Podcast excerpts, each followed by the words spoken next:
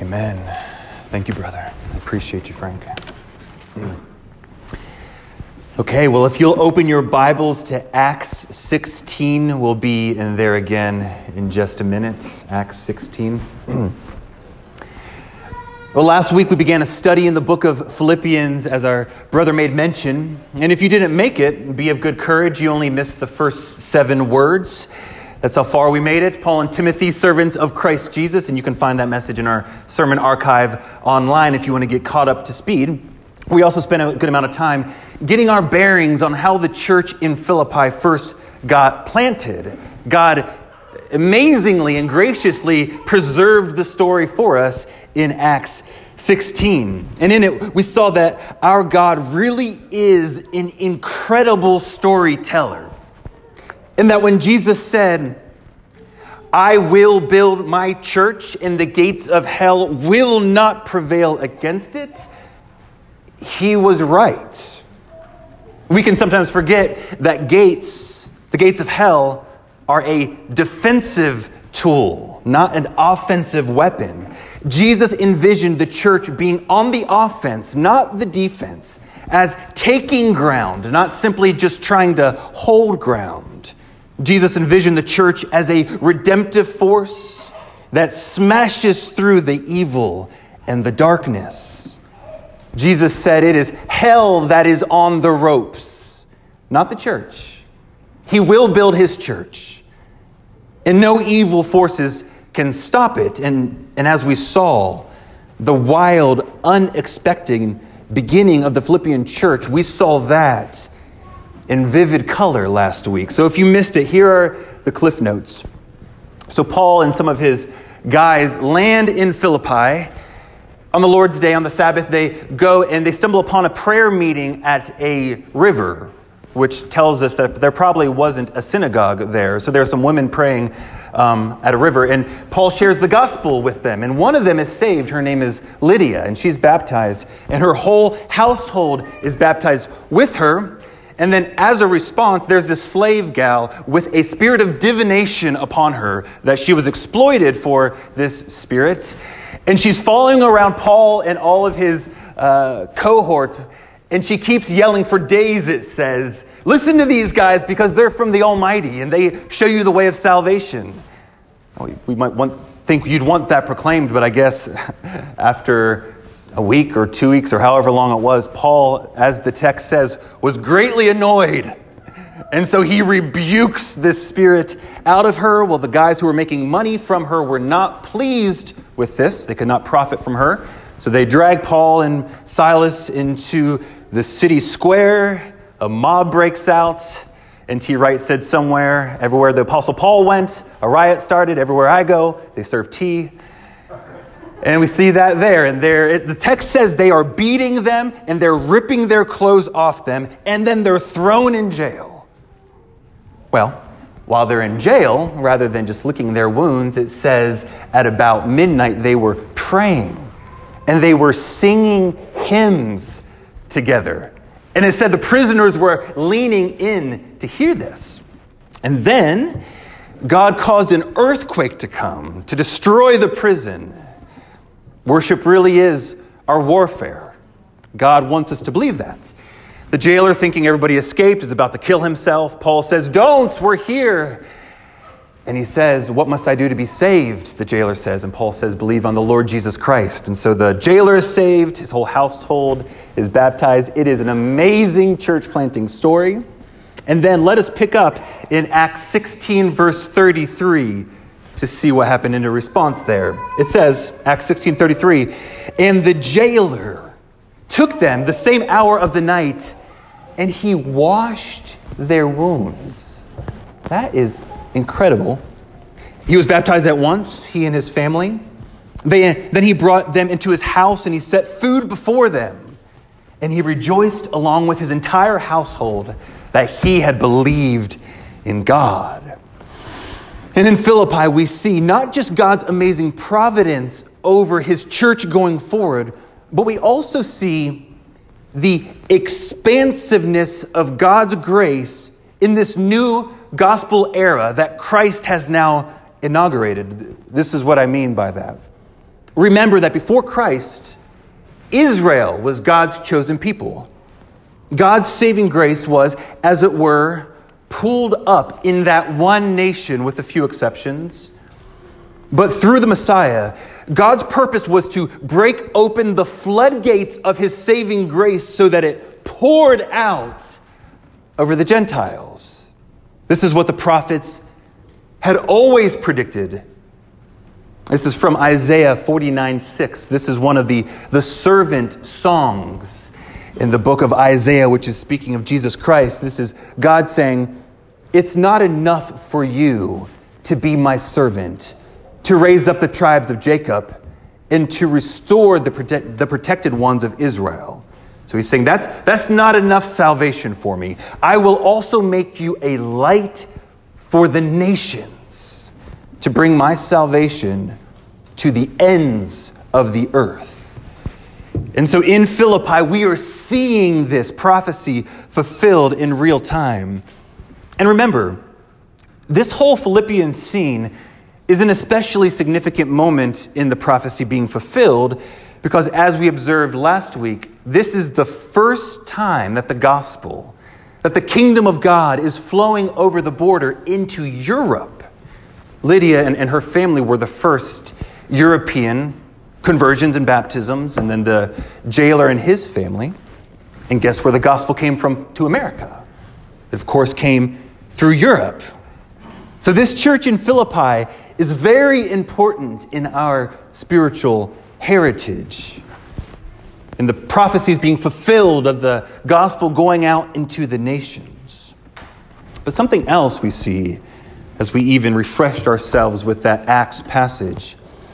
In Philippi, we see that the good news immediately starts to bear good fruit. This is what I mean. Consider for a quick moment some of the immediate fruit we see just in the Philippian jailer. He cleans the wounds of the one who just an hour before he was tasked with imprisoning. He invited them to his house and he made them a meal. This is, this is Christian hospitality. And it says that he and his family rejoiced in God. So we see the gospel, the good news, bearing good fruits immediately. The gospel is not just facts we assent to, it is the Lord giving us a new heart with new desires, and we see it beautifully in the Philippian jailer. Now, this week, someone asked me, I wonder what actually happened to Paul, because he's supposed to be in jail. Did, did they just let him go free without any questions? Well, for the sake of time, last week we stopped reading, I think in verse 34. But what's fascinating is the text actually goes on to tell us what ended up happening. So before we leave Acts 16 for good and jump back into the letter, let's, let's finish this Philippians portion in Acts 16. We'll begin in verse 35. It says this But when it was day, so, this is the day after the earthquake. The magistrates sent the police saying, Let those men go. And the jailer reported these words to Paul, saying, The magistrate said that you guys can go. Therefore, come on now and go in peace. But Paul said to them, um, No. They have beaten us, they publicly condemned us men who are Roman citizens, and they have thrown us into prison. And do they now throw us out secretly? No. Let them come tell me to my face. Let them come themselves and take me out. I love the Apostle Paul. Remember when I said last week that he was utterly human? Well, here we see it.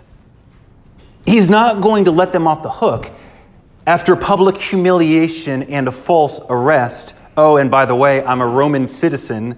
You didn't realize that. But here's something that struck me as I considered this this week. We see here that, that he was very indignant about what happened. He, he was not happy about it. And yet, remember, he was singing in prison the night before. He was able to stay poised, to not become dominated by his indignation. And the biblical word for this is self control, which is a fruit of the Holy Spirit. Something that the Lord produces in us as we submit ourselves to Him, including our emotions and our, our reactions. We submit them to His providence. And Paul here provides a noble example of self control, which is something that all of us, children,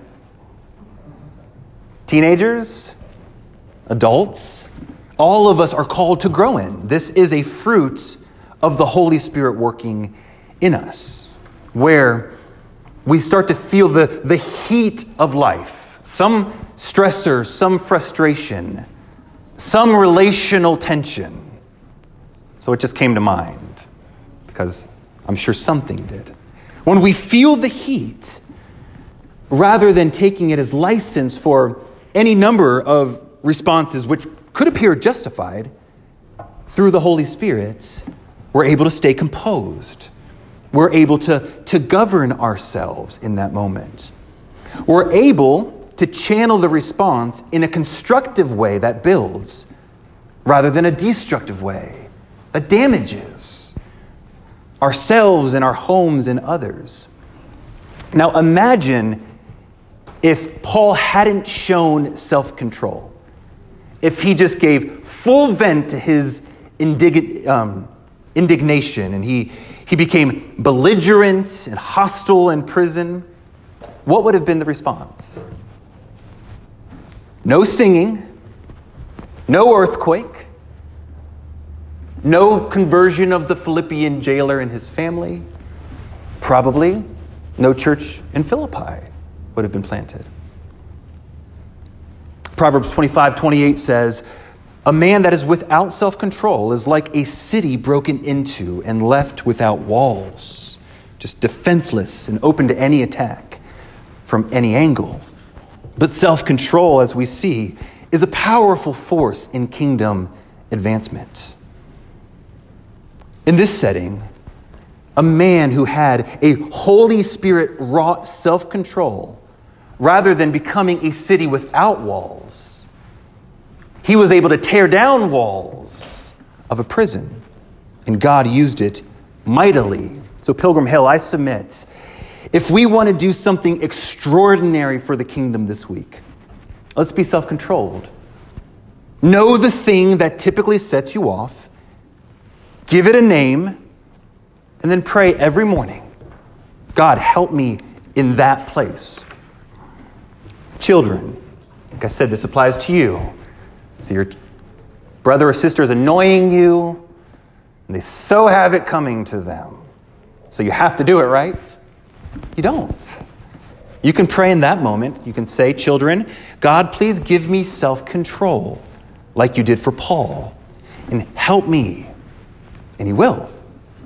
Or husbands and wives, this goes for us when we're tempted to jab each other with a word that tears down. Don't. Rather, bless.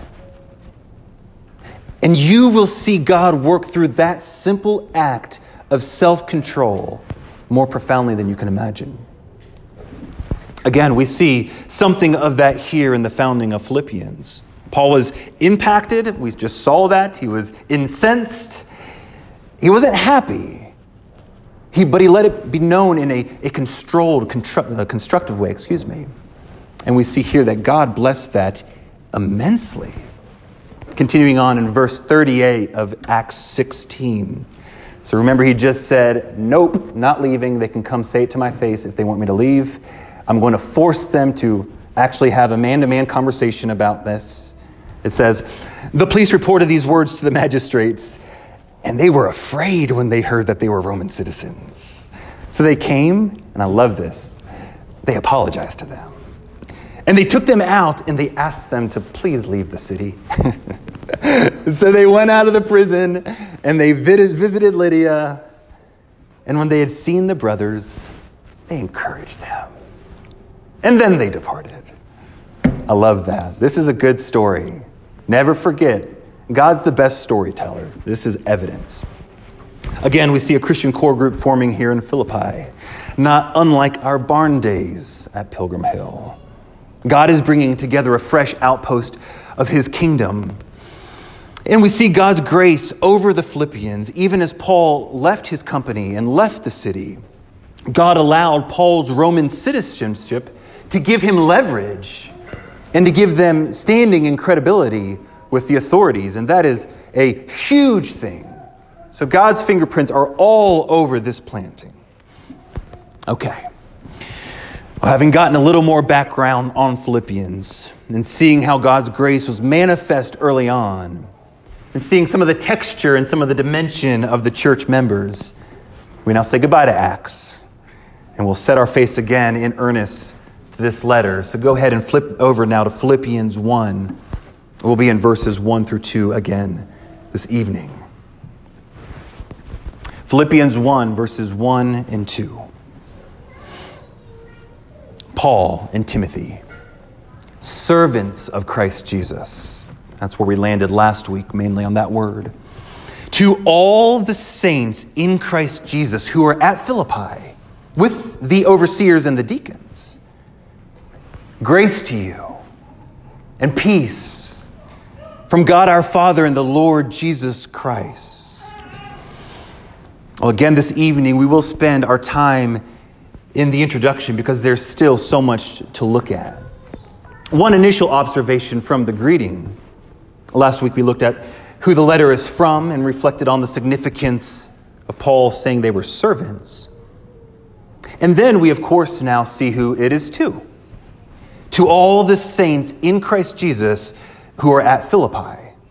So Paul is writing to the Philippian church and back then, it was meant for them to receive the letter and then to read it out loud to the entire church. And then he highlights some people specifically, namely the church officers. So we see that here where he says, with the overseers and the deacons. So those are the two offices that God has ordained to lead Christ's church. There are overseers, which includes pastor or elder, the New Testament uses those words interchangeably. These are biblically qualified men who have been called by God and confirmed by the congregation to shepherd and preach and rule the church under Christ. So that's who he's talking to when he says overseers. He's talking to the pastors, he's talking to the elders. And the second office in the church is deacons, which literally means servants. Now, we are all of course, servants in the church. But deacons are men who have been set apart to formally serve the church in a variety of ways. And they help the elders with shepherding and with caring. And we see the first deacons coming in Acts 6, where they are caring for the, the widows there. Okay, so those are the two biblical offices in the church. Paul's speaking to the officers as well, specifically. But the question we have to ask is why does Paul specifically say he's writing to them also in this letter? Well, one thing it shows us is that the church in Philippi had certainly formalized from its early days. And here it's worth saying a quick note about us at Pilgrim Hill. So we're still early on in our church plant phase. We're more akin to the Acts 16 Philippians, as I'm the only pastor officer currently. But one of our first priorities under God's providence will be to discern what men the Lord is calling to be officers in the church. God intends for a church to have a plurality of formal leadership for care and for support and for wisdom and for accountability. So, in the meantime, as we've talked about, our authority is borrowed from the elders at the Axis Church or Joe Thacker, the pastor at St. Mark Reformed Church. So if you have an issue with me that you don't want to talk to me about, you can go to them for now. But our trajectory certainly is to have both elders and deacons, and that really is a specific prayer request that you can be praying for us at Pilgrim Hill. Um, the Lord calls officers in his church, and so pray that the Lord would make it clear and raise up men as overseers and deacons. So we see that the Philippian church had taken root and was now under godly leadership. But that still doesn't answer the question why. Why does Paul address the officers in his greeting, which is notable? This is actually the only time in any of Paul's letters that, that he does that. So it's worth taking note. Well, we can't know for certain, but we can make an educated guess. And I have one. Though the overall thrust of Philippians is Paul's joy in in gratitude for them, we also know that there are some relational tensions within the church that are brewing underneath the surface. This comes vividly up in chapter 4. This is what Paul writes there. He says, I entreat, and this is interesting that he, he, name, he names names. I entreat Euodia and I entreat Syntyche to agree in the Lord. Yes, I ask you also, true companion, some leader, help these women who have labored side by side with me in the gospel. So that's interesting. This must have been a substantial issue because Paul is 640 miles away in prison and he doesn't have Facebook and he doesn't have Slack. That news had to travel every mile. And the fact that it made it into the letter shows us that there was some unity or fellowship in the church being threatened in earnest. It's enough for him to address it. And part of the job of the elders and the deacons is to mediate conflict, lest a small rift cause a fault line to form. But addressing conflict within the church, though necessary, is hard. It's hard. It takes courage and it takes humility. It takes the leaders being confident in the role that God has called them to. That's part of shepherding the flock. Eh, as the saying goes, sheep can have sharp teeth. So it could be that Paul is wanting to embolden and admonish the leadership to remember who you are. Remember that you're the overseers and the deacons here. Perhaps by addressing the officer in the greeting, he is also trying to humble these sisters beforehand. Addressing conflict not only takes courage, it takes, it takes humility. It takes them understanding that they are under authority. To say it succinctly, it's likely that Paul, in looking the officers directly in the eye during the greeting, was both looking to give them courage personally and give them honor corporately. And this is relevant for us at Pilgrim Hill in our early days because I can't promise you much, but I can promise you a few things. We will be grounded on God's word. We will seek to honor the Lord in our worship. And if we are to grow and flourish, there will be conflict to navigate. I can promise you that. And this will require courage and honor and humility. Courage to love each other enough to move in rather than moving on the first time conflict arises. That's one of the challenges of having so many church choices is you get offended and then you're just out immediately when that was actually the moment you could have really loved each other like the Lord has loved you. So I long for that for us to be those who can deal with conflict well. Again, we don't know exactly why Paul says this here, but when the Holy Spirit inspires a man to write scripture, no word is without purpose. And I think this is probably the most likely, in light of the context, why this being the only place he does this, he talks to the overseers and deacons. Okay, well, now, in our remaining time, there's one more thing I want us to see from this wonderful greeting to the Philippians, and it's the gospel. Because it's all over the place. This is a gospel laced greeting. I said last week that Paul is a man who has been utterly transformed by Jesus Christ.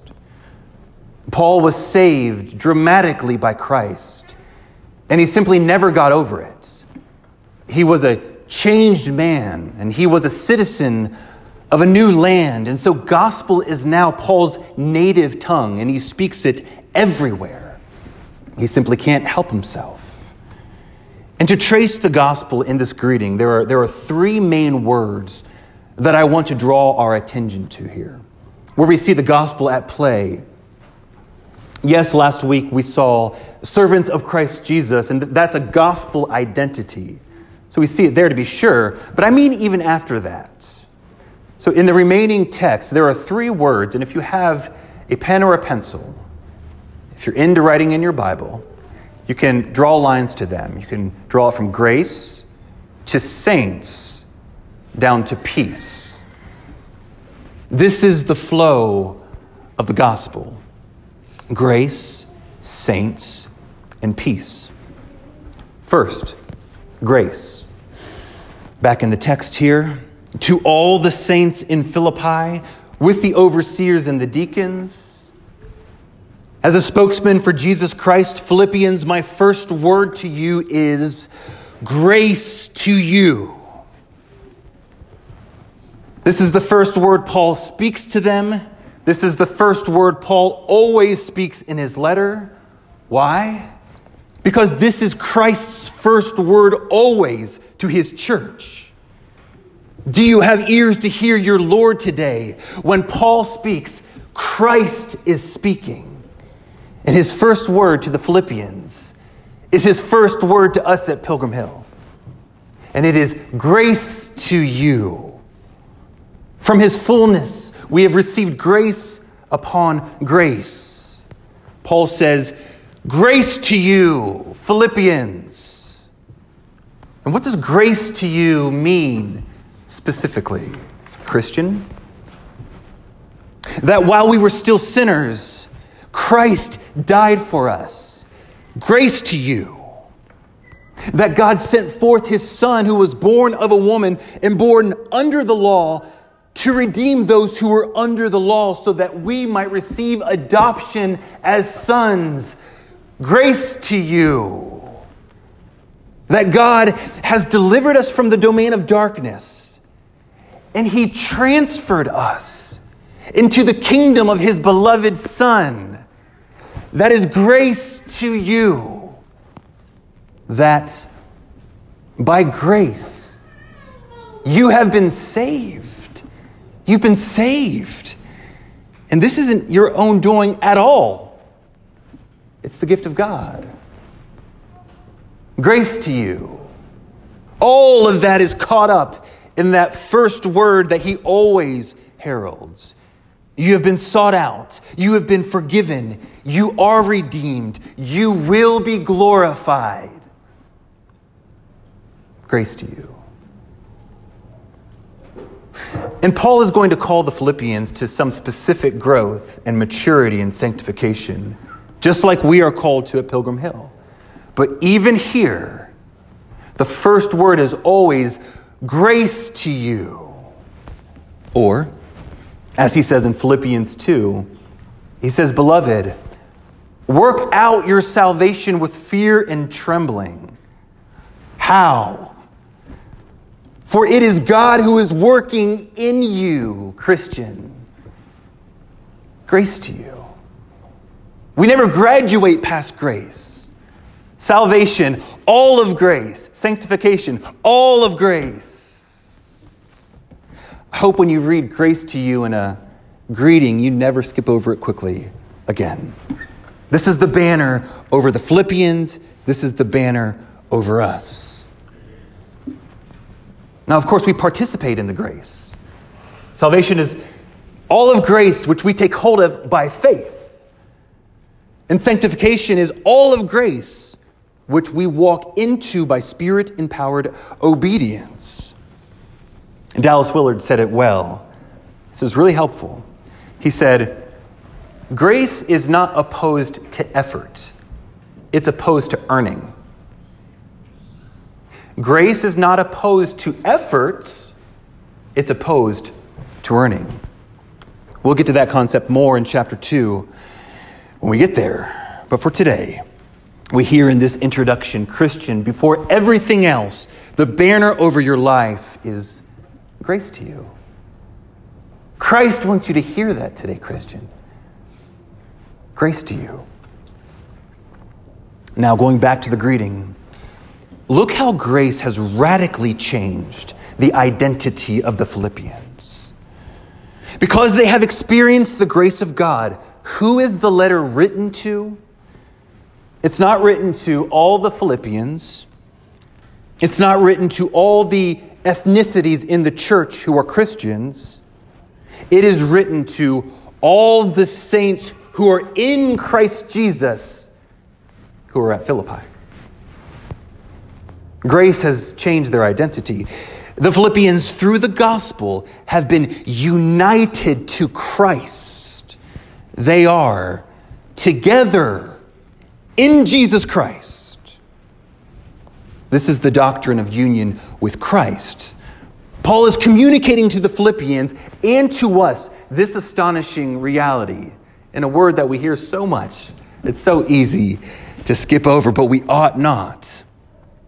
He is saying, everything that is true of Christ Jesus is true of you, Philippians, and is true of us. That's what union with Christ is about. We are in the eyes of the Father, don't miss this. You are in the eyes of the Father through your union with Christ as righteous as Jesus Christ himself. This is what Paul is explaining. This is union with Christ. All the inheritance, the eternal joys of the kingdom of God that is coming to Christ because of what he accomplished, this is ours also. We are co heirs with Christ, co inheritors with Christ. All the love and all the delight and all the pleasure that God takes in his beloved Son is true of you as well, Christian. Why? Because you are united to Jesus Christ. That's why Paul says that.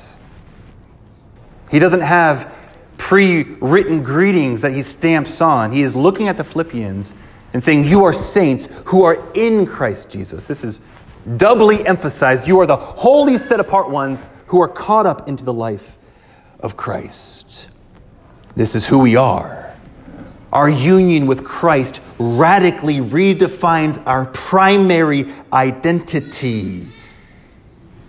And we are seeing right now what happens when the church forgets this. I believe so much of the hostility that is swirling around us and that is tearing the church apart at the seams is because we are doing precisely what our Lord forbade us to do, namely regarding each other according to the flesh. Putting each other into different categories as this is your primary identity. and You can't shed it. Paul wrote this so they would never talk like that. You're all saints who are in Christ Jesus. You think they didn't have an opportunity for conflict? Philippian jailers with Jewish women in the same church? Are you kidding me? We have to be done with the thought that our time is so different than any other time in history. The gospel levels the playing field. We are all saints who are in Christ Jesus. We're all born from Adam's blood. We've all been redeemed by Christ's blood.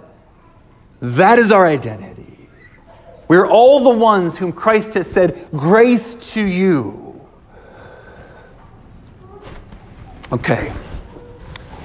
In conclusion, as we finish tracing the gospel flow in this beautiful greeting, God says, Grace to you, Philippians, which has made you saints in Christ Jesus. And what is the practical result of that?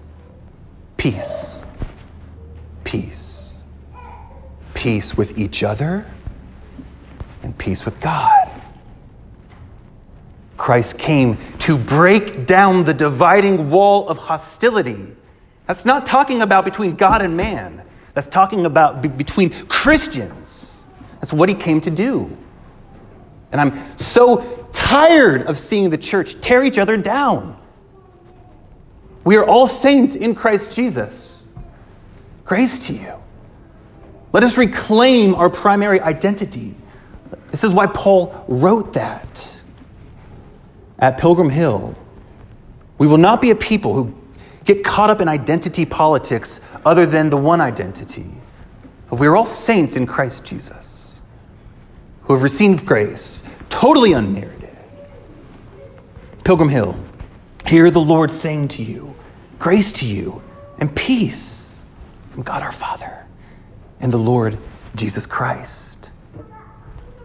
I love how that text in Ephesians goes, where he, he came to tear down the dividing wall of hostility. And it said, when Christ came, what did he come to, to preach? You know, you can say it, you know? It's peace. It's peace. When Christ came, he came to proclaim not judgment, but peace with God and peace with each other. But peace is not something we can just conjure up. It's not some mental gymnastic. No. The peace of God comes from having a deep, unshakable confidence that His love for you is steadfast and that nothing can tear you out of His hands. So let us pray now for Him to confirm that in each of us this evening. Let's pray. Father, we thank you for your word, and we pray that you would use it even now to conform us more into the image of the Son. We ask that you would make us a self controlled people who can laugh in affliction and live lives defined by rejoicing. And we thank you for the way that we see the gospel laced throughout this Philippians greeting. That you have spoken grace over us in Jesus Christ that is Christ's first word. That's the banner you've put over us, is grace. You have given us a new name. We are saints in Christ Jesus. And I pray, Holy Spirit, that you would cause a deep, grace grounded peace to surround us individually and corporately as a community. Make our union with Christ a real, vital thing. We are in Christ. And there's nothing that can take us out of his hand. We pray all these things through our Lord Jesus Christ, your Son, who lives and reigns with you in the unity of the Holy Spirit, one God, forever and ever. Amen.